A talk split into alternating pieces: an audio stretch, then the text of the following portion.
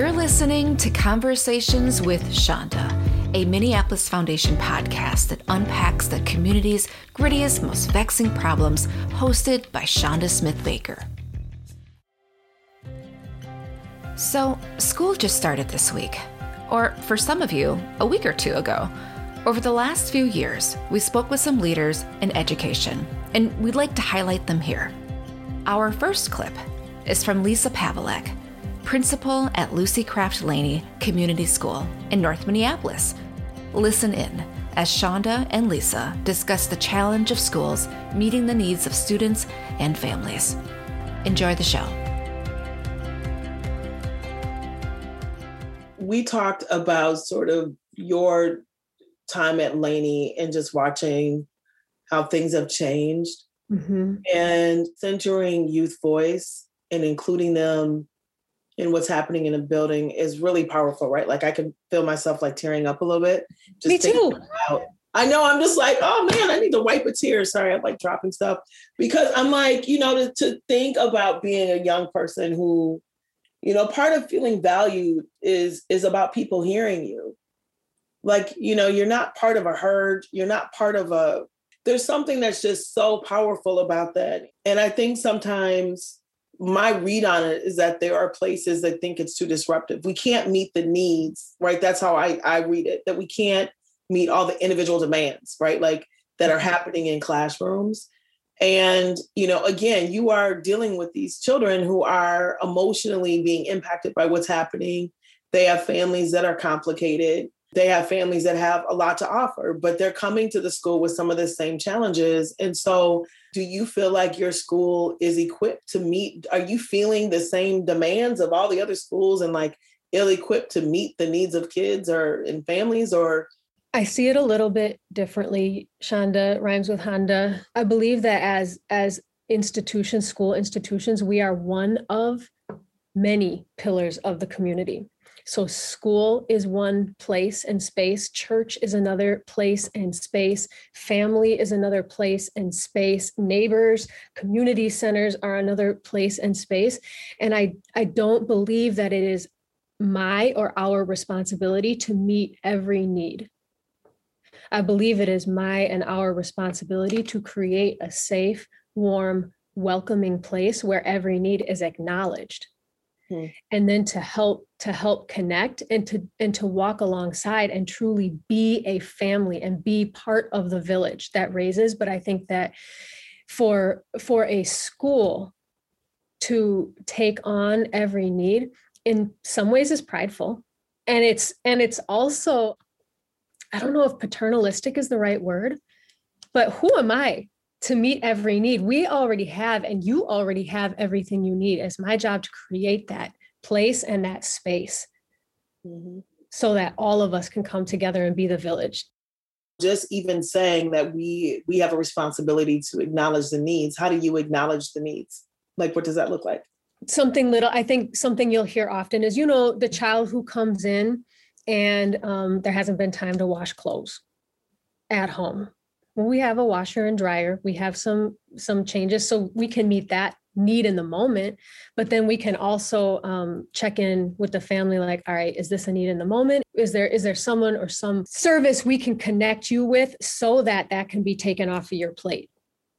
You know so we can meet some of those needs but acknowledging those emotional and and traumatic events just just like what we were talking about with the children coming out and doing a peace rally did we take care of that need? Hmm. is the violence gone on the north side? Are the children no longer experiencing trauma? No but we acknowledged it. And we created that that space for it to come out mm-hmm. in a mm-hmm. way. Yep i get it. What about the parents? Because you know parents like we can be we can be fierce. You can't and that's what i love about parents because that's i mean these are your babies. Think about what other profession other than maybe maybe the medical profession do we have the honor of taking care of families most precious gifts? Mm-hmm. and you know i mentioned earlier my children my children um, sandara and naya were were laney babies but i'm not the only one. And counted up this year we had 17 students whose whose parents are Lucy Laney employees. And oh. we have some we have some staff who were staff first and became parents like myself and then we have some staff who were parents first and became staff. And so we we say that we are a family. The beauty of having so many of us who are parents and and staff either present or or former it forces us to do so because you can't have a conversation about laney parents or laney kids with the staff without having a Laney parent in the room. And so yes parents are fierce but so am i. So are we. We we have the same goal and that's for your child to thrive and yeah. for your child to have the best possible school day experience that they can have. And so i see i see parents as partners not adversaries even yeah. when we don't agree because our ultimate goal is the same for the children yeah so is, is there a high level of parent engagement at the school i believe so yes yeah have you had to adjust what that looks like there mm-hmm. we've had to rethink as a staff and we spent a couple years thinking very deeply because you know, traditionally in the school system, parent engagement looks like you coming in during the school day to help with something, or you as the parent coming in in the evening, or you as the parent reaching out to me. And that's not always the case. You know, I think about my own self as a parent. Once my children were not, if my children at elementary weren't at Laney, I would have been at Laney during all the times that that Mm-hmm. parents were supposed to come to the school and when they they got to franklin i was not able to be there and so we've we're very creative we do home visits to go meet families every august we divide up into groups and then we take a day we get our new t-shirts for the for the fall and we go visit every family on the same day and, and just welcome them to the new school year for conferences we've challenged ourselves to to not think of it just as this one day or this one evening, but we take the whole month and meet with families in any way that we possibly can. And we have about 80% participation, which wow. is huge. It 80%. Is. I would participate if someone did that. right? Like I can meet that with you any morning at 7:30, any afternoon at 3:15. I can come to your job. You can come to me. You know, it's it's just not reasonable in back of April this year, we had the opportunity to interview Kareem Farah, an educator and co founder of the Modern Classrooms Project. We met with Kareem to discuss about technology in the modern classroom and how his organization are not only helping students but training teachers through a mentorship program. There's something around sort of the advancements that you made with the modern classroom that uses technology as support in delivering. And then kind of the the world that we're living in now. And so maybe two different questions. One is like what is the opportunity of the moment in terms of 21st century learning and i guess the second is really just diving a little bit more into the modern classrooms sort of like concretely so that our listeners understand exactly what it is that you're doing? Yeah, well, I actually think it might help if I explain the model and then how we think it's an yeah. opportunity, if that's okay. Um, so, sure. the core idea is simple. And I, the best way I can describe the Modern Classrooms Project is I'll never forget one of the students that I'm still to this day, I text her almost every day. I remember watching her come into one of my classrooms when I was still teaching traditionally. And I'm standing at the front of the room, and when the bell rings, like every teacher who teaches traditionally is usually like, all right, showtime. Like we need to get everyone in order and then we've got to start the lesson. And I remember watching this student walk into my classroom and she clearly was experiencing an enormous amount of distress, enormous amount of distress. Uh, and later found out it was traumatic. And I remember finding her distress to be a frustrating thing because I wanted to maintain control. And it was at that moment in time where I realized my students' trauma was bothering me, that I had to deeply rethink classroom instruction. Because if my desire to control turns me into an educator that doesn't actually want to engage deeply in the trauma and struggles that my kids are facing, then I'm doing something terribly wrong as an educator. So from there, we thought innovatively about what are the core structures and traditional practices that don't work. So the first step was the lecture. The lecture is this inherently inequitable exercise where if you're not there and you miss it, This live information disappears. It's also a really inefficient use of a teacher's class time. Like, why am I standing at the front of the room and sharing a mass amount of information when I could be scaling this in a more effective way and using my time effectively? And I always talk about it as a bottleneck from the business perspective. Like, bottlenecks are terrible, right? They create like incredible inefficiency. That's what a lecture was. So, in our model, educators eliminate lectures by building their own instructional videos. And this is a core element and a differentiator we train teachers to actually be their own instructional video creators because they're personal, they're creative, and they can infuse whatever curriculum is built at the school or the district. So we built our own instructional videos. From there, that unleashed the capacity to let students work at their own pace. The belief that some students are on lesson two while others are on lesson three or while others are on lesson four. So instead of relying on live delivery information, it's all on a learning management system like a Google Classroom or a Canvas so kids can actually work at their own pace within each unit of study. And that unleashed the final frontier, the final goal, which is that we actually measure students based on mastery.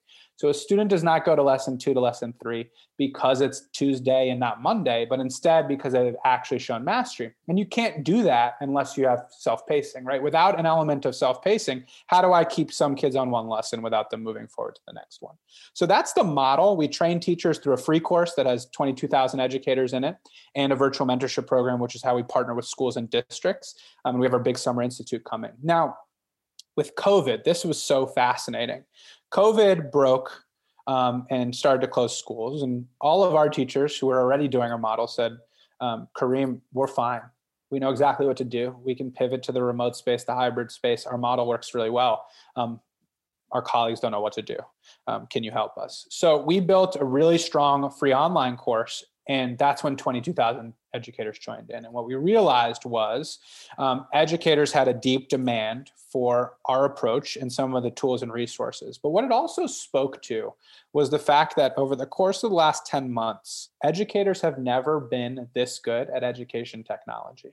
For years, there was technology in the buildings, there were tools and resources, there weren't great frameworks for how educators could use them, which means there was real implementation gap issue. Like some educators would be good at technology, some wouldn't. So the first opportunity here is that educators are actually really strong at some really powerful tools they weren't before because they've been leveraging them throughout the last 10 months or so. The second thing is folks started to realize during COVID 19 how ineffective sort of your traditional lecture style approach to teaching was because they had to execute it in one of the most uninspiring environments over something like a Zoom call. We can all imagine how boring and dry it is to sit on a 45 minute Zoom call where your teacher is just going to share all this information from start to finish. So you saw two things happen. You got educators now getting significantly more fluent in all the powerful tools that exist and also deciding which ones are actually really bad and useless and which ones are really powerful and actually can improve student learning, which is an important exercise. There's a lot of bad tech out there. There's a lot of great tech out there. But teachers have now been so deeply immersed in it, they can understand the difference at scale. The second piece is understanding the value of what we call asynchronous versus synchronous instruction, the value of that work time we give to students where they're in the driver's seat, where they're not compliantly listening to live lectures, and the need for when you do bring the whole group together. So now educators are starting to think wait a minute, I can think about time in teaching and learning differently. It doesn't need to be me at the front of the room delivering information. And then finally, an, enorm- an enormous need, a need that existed before, but wasn't actually addressed all that effectively, which is the diversity of academic and social emotional needs of students. This has always been the case, right? We've always known this that a fourth grader in one community can look very different than a fourth grader in another community, and those two students can walk into the same classroom and have very different needs. COVID 19 totally exacerbated this, right? Where you have kids who literally can't make it to the lecture because of access issues, and simultaneously other kids thriving in the remote and hybrid learning environment. And that built this intense de- desire to say, how do I meet this needs of a student who lost a family member and doesn't have access, and simultaneously meet the needs of someone who is actually thriving?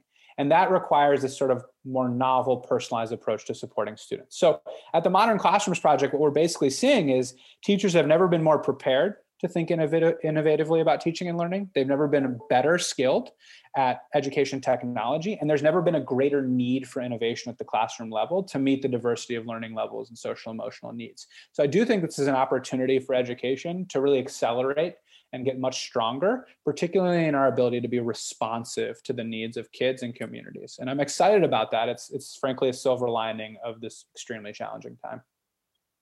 And the way that the modern classroom works is that teachers sign up to become part of that network and get access and tools. You don't focus on a district signing up, is that right? So what we do is teachers can sign up individually from across the country and the world. We're actually in 110 countries and 50 states, which is exciting. They, they can do that in the free course or the paid experience, which is basically $500 a teacher to get our full training experience. The majority of teachers we train through the paid experience do come through school and district contracts or foundations and funders funding educators in a local community. So if you're in San Francisco and a funder says, I want 100 teachers to go through the Modern Classrooms program in San Francisco, here's funding for that, go recruit the educators and take them through that journey. We say, great. The other way is schools and districts say, hey, we'd like to infuse the modern classroom practices in our community. But what we say is we're an opt in model. So we will only train the teachers who want to be trained. So if a school district comes to us and says we want teachers trained, we say wonderful. We're happy to support you. Get us on the calendar in front of your teachers. We'll present to them. They'll tell us if they want to be a part of the program and then you pay for all the teachers who want to be a part of it. So we have about 35 school and district partnerships. It's only accelerating. We're going to train about a thousand teachers this summer, and some of them are coming through philanthropy funded experiences where a philanthropist is funding a group of teachers in a region or in the country. And then the majority are schools and districts who are seeking our support in infusing innovative teaching and learning. And we say, great, we just need to train the teachers who want to be a part of it because we believe in honoring sort of the customization and needs of educators, and that's the approach we take. So it's a virtual mentorship program is the way that we train teachers in our paid programming, where educators are paired with a mentor. That mentor does the model already and get one-on-one support and guidance as they're building the instructional materials they need to implement the model in their classroom. Up next, we have Dr. Ibram X. Kendi, the award-winning author, anti-racist scholar, professor, and much, much more. We spoke about the role of the education system has in debunking or addressing race and racism along with the understanding of the historical context. What role do you think our educational system has, right, in terms of debunking um, or addressing sort of these issues of race and racism and really understanding better the historical context?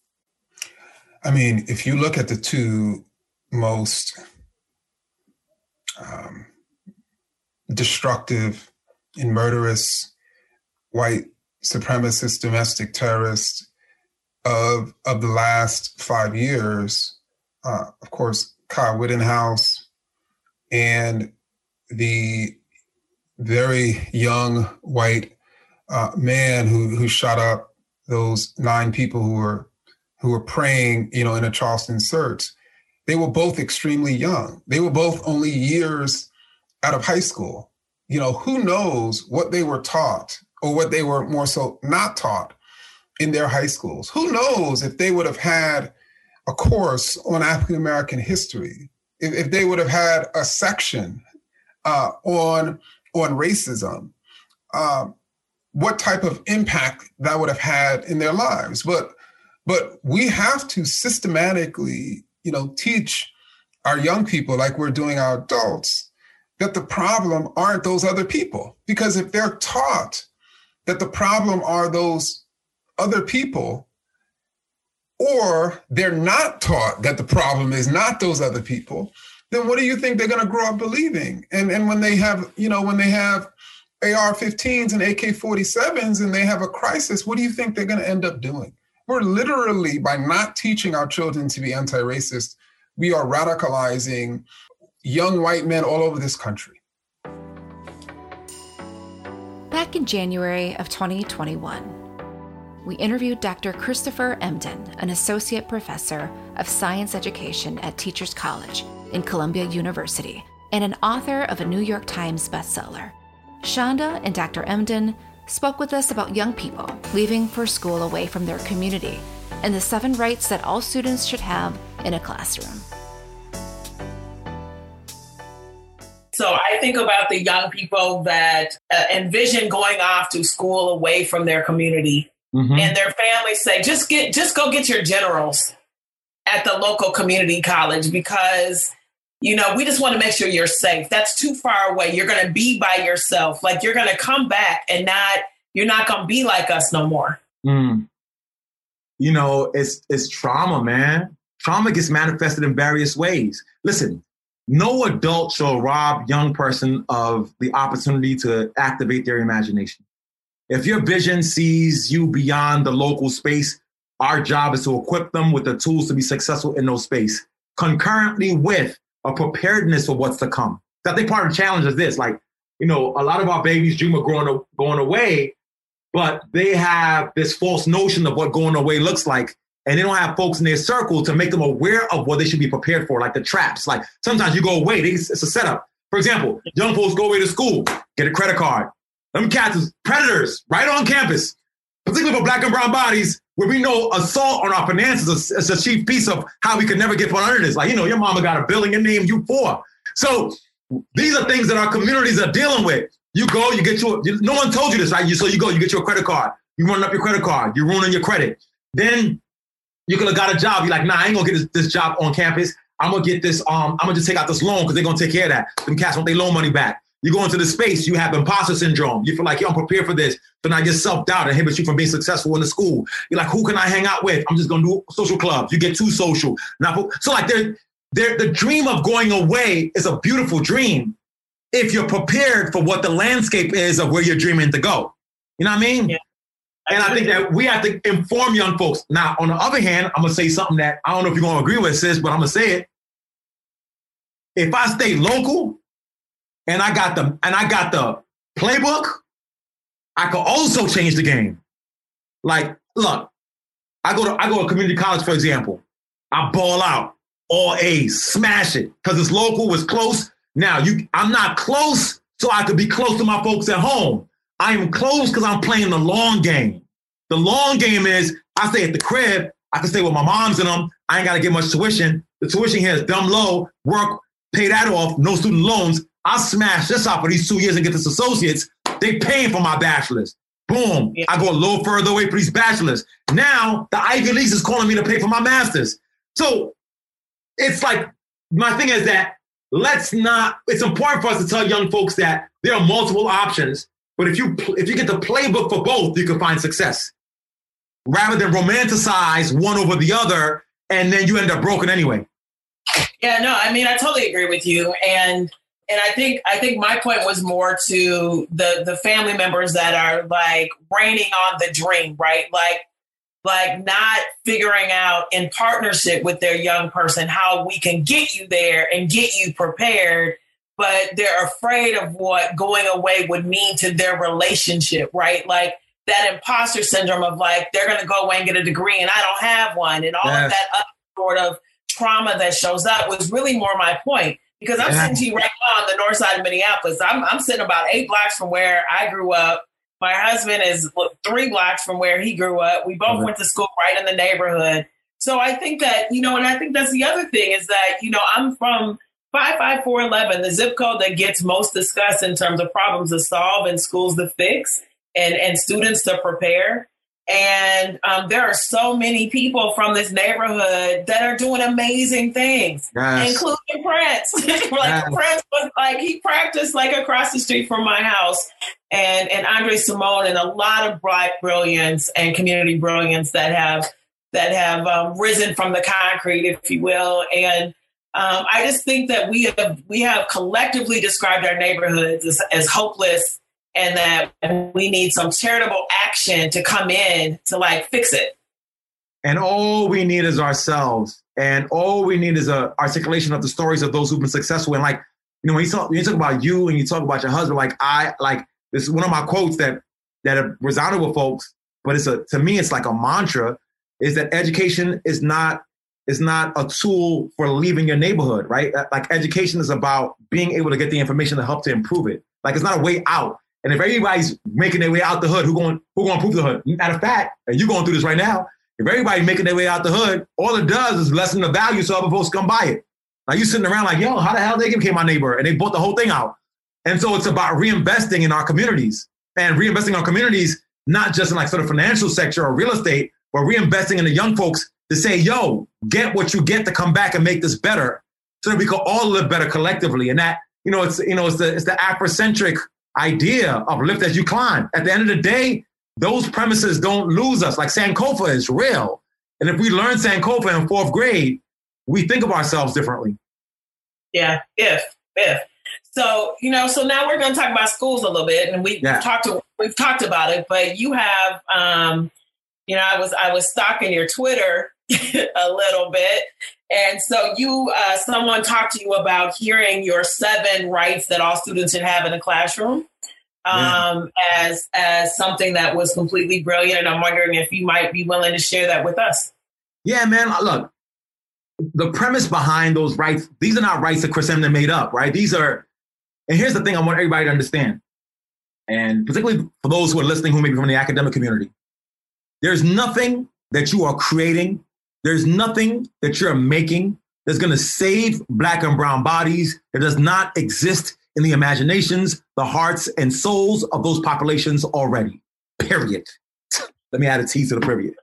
You know what I mean? Like, you know what I mean? Like, and and I, and so, if anyone hears something from me that they feel is a jewel, it's because I got that from the hood, and and and I have the platform to articulate what I've heard in the hood or heard in the world, and so I have a framework that's a little complex, um, and it's ever evolving because everything is always evolving that includes these seven C's of a concept I call reality pedagogy that match up with the seven rights of the body as they've been articulated in Buddhist tradition. Um, and the merging of the seven C's of reality pedagogy and the seven rights of the body restores rights to young folks and communities that then folds into practices that should be implemented in classrooms. The seven C's of reality pedagogy are co-generative dialogues, conversations that educators must be having with young folks, having with communities about how they're doing and meeting the needs of those communities. You cannot be teaching nobody if they can't tell you, like, nah, I ain't like that lesson. Um, this ain't working for me.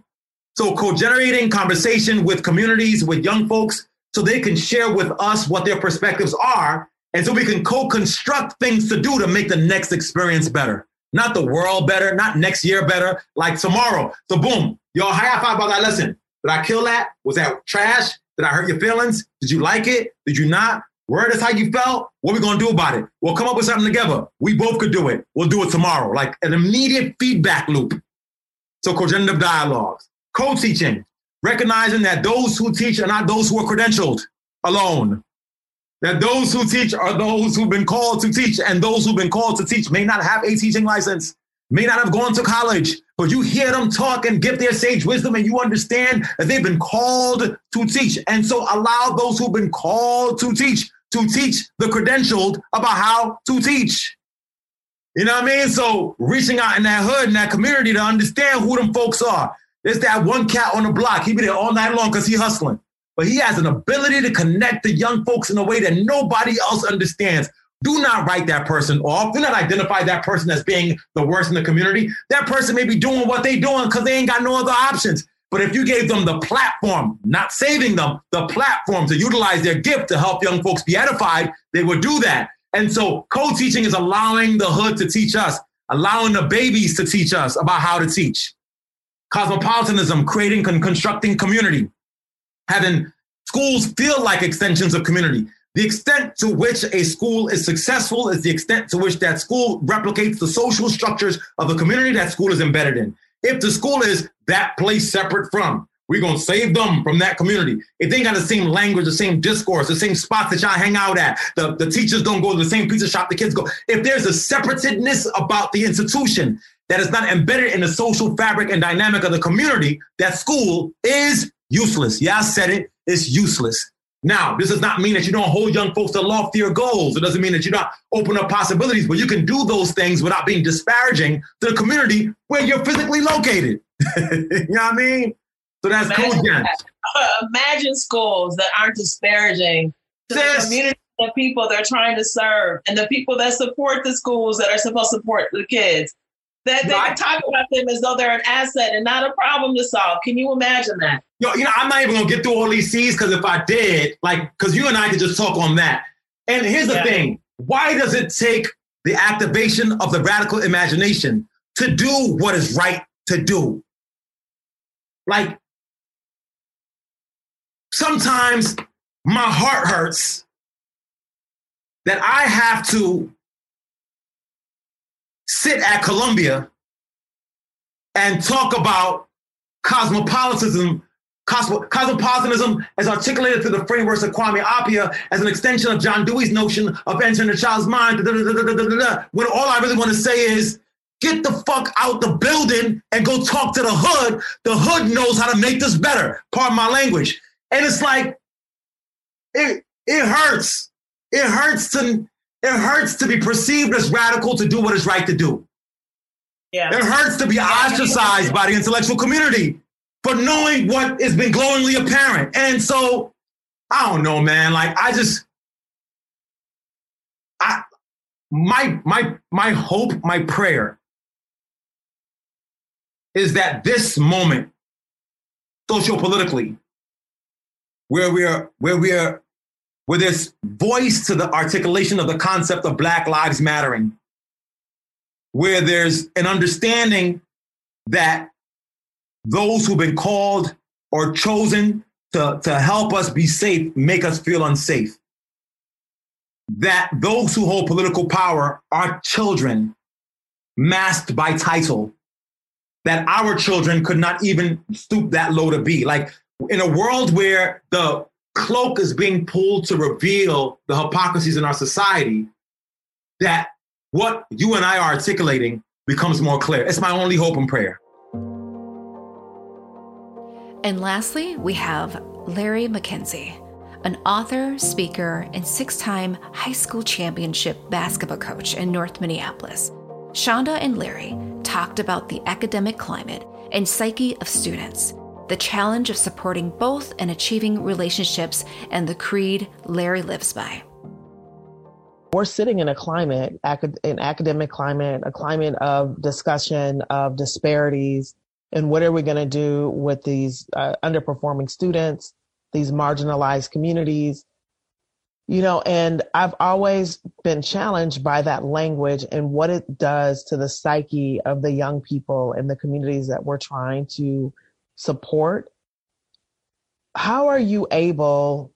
Number one is, do you see that as an as a as a challenge? And then number two, you know, just it, it's just striking the the importance of these more intimate relationships and helping to cut through that noise that says that you're not anything and you're from a place that's not about nothing.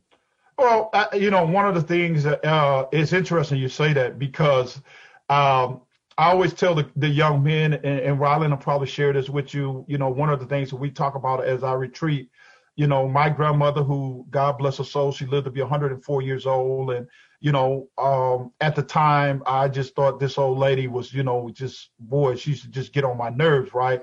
And uh, as I got older, I discovered how smart and rich she was in wisdom, and so she would often say, "There's nothing new under the sun." So one of the discussions that I have with all of my young men, and and and and what you just said is very real. I mean, um, uh, around the negativity and all the all of that kind of narrative that they have to hear. But I always tell them that they're not the first or the last.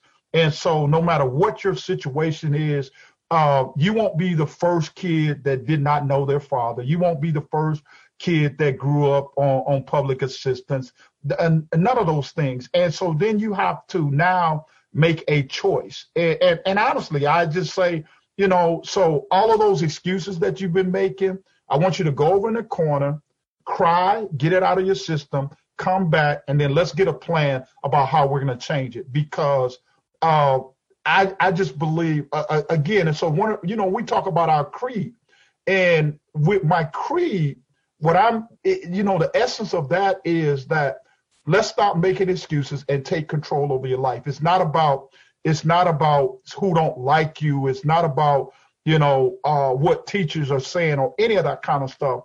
Uh, here, I, you know, you can be the first one in your family to graduate from college. You can be the the the one to get a high school diploma. No matter what that thing of it is, it's possible. Is it going to be easy?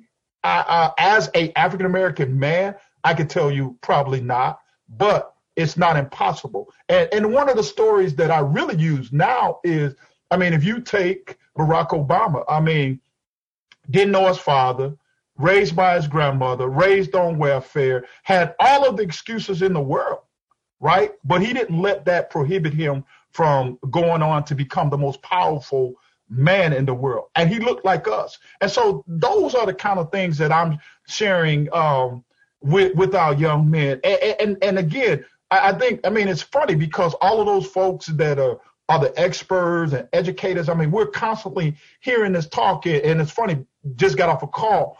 I mean, you think about when we label schools as low performing schools, and you know the achievement gap, and all of those other kinds of things that kids have to listen to. And I guess I'm just one to say uh, we're not going to believe it, and we're going to prove it. And I've been blessed um, through through my through the efforts and the support of people like yourself and others in the community to put kids in a position to disprove that. And, and i think we've done that. I mean when you look at you know uh, our kids and i you know people talk about african american boys. And i tell people when i first got into coaching and i inherited my first team at uh, minneapolis patrick henry i had more kids that was headed to prison than headed to college but I can tell people in 21 years, we've had 100% graduation, 100% of our kids gone on to a two year or four year school. One of the things that we want to help you do in this program is learn to set goals. And sometimes, I mean, you're going to come into roadblock, but that won't keep you from achieving those goals. So that's a lot of what the creed is about. Is something that we're constantly reminding the kids um, when my my former players that you asked about when they call and they're having some challenges in their life, that's the first thing I tell them. Let's go back to the creek. Who's yeah. in control? What's your part in this? And so let's start with you, and then we'll figure the rest of it out. But that's the essence of the creek. And there you have it. If you enjoyed this podcast, please leave us a review wherever you listen to your podcast. And you can always reach out to us on our website or social media channels at MPLS Foundation or to reach Chanda at Chanda S. Baker. Thank you to Sarah Gillen, John Coco, Darlin Benjamin, and our host, Chanda Smith Baker. This is Sue Pot Kienitz from the Minneapolis Foundation.